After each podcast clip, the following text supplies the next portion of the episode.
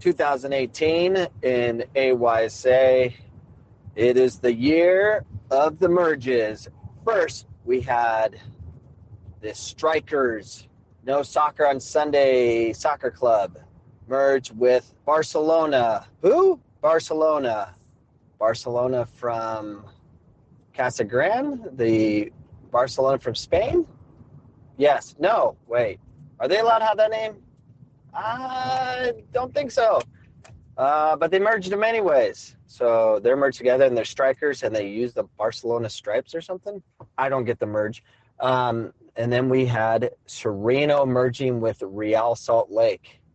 And Real Salt Lake then uh, merged uh, Valparaiso, Yuma Soccer League, I think, um, Santan, or whatever they're called, um, Legacy, and uh, I don't know, a bunch of others. Who knows?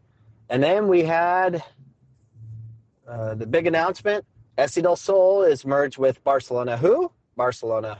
Wait a minute. From Spain? Yes, the real Barcelona. So they merged. It's kind of weird because you you have a collision of the English and the uh, the Spaniards merging together. Well, you know what? That's like oil and vinegar. I mean, oil and water. But it doesn't go because the English way is not the Barcelona way. So maybe they merged to learn how to teach technique. Maybe that's what it is. So I don't know. Bunch of merges, bunch of scams. See if we can keep merging a bunch of things and see if we can convince uh, parents to pay more for these mergers. You got the pathway to the MLS, a direct pathway. Has nothing to do with just be good, um, but you have a direct pathway. And then you have um, the whole direct pathway to Barcelona. I don't know, something like that. But we have all these merges. Awesome to see. Doesn't affect me one bit. Don't care.